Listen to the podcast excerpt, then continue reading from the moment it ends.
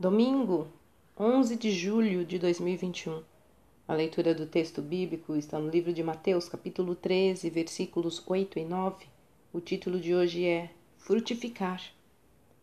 Todos nós temos diferentes oportunidades na vida, desafios em que podemos nos envolver e nos quais podemos fazer diferença. Como temos aproveitado cada uma destas chances? O que temos feito com os desafios que Deus nos dá? As parábolas contadas por Jesus são fantásticas.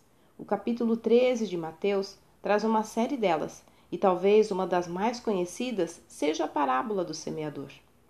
A semente lançada pelo semeador caiu em diferentes lugares, produzindo diferentes resultados. A que caiu na beira do caminho nem chegou a germinar.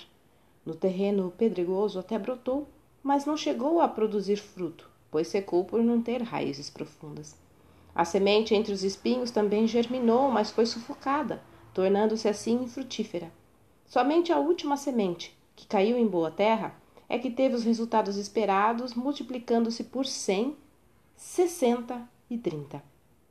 Quando olhamos para essas quatro descrições, percebemos que os três primeiros solos quase chegaram a produzir, mas infelizmente não cumpriram seu propósito. Somente o último, a terra boa, cumpriu sua finalidade. Normalmente conhecida como a parábola do semeador, essa história também tem sido acertadamente chamada de parábola dos diferentes tipos de solo, pois é justamente ele que aponta para o significado dela. Perceba que tanto o semeador quanto a semente são os mesmos em todas as situações. Parece que está claro que a diferença está no tipo de solo. Diante disso, preciso te perguntar: que tipo de solo você é? Em qual destes quatro relatos você se encaixa? Talvez seja mais fácil avaliar isso a partir da sua produção, da existência ou não de frutos saudáveis em sua vida. Lembre-se, a semente só atinge seu objetivo quando dá fruto, mas também só produzirá se a terra for boa. Que tipo de solo sou eu? Olha, quem ouve a palavra de Deus e a entende, multiplica muito esse conhecimento.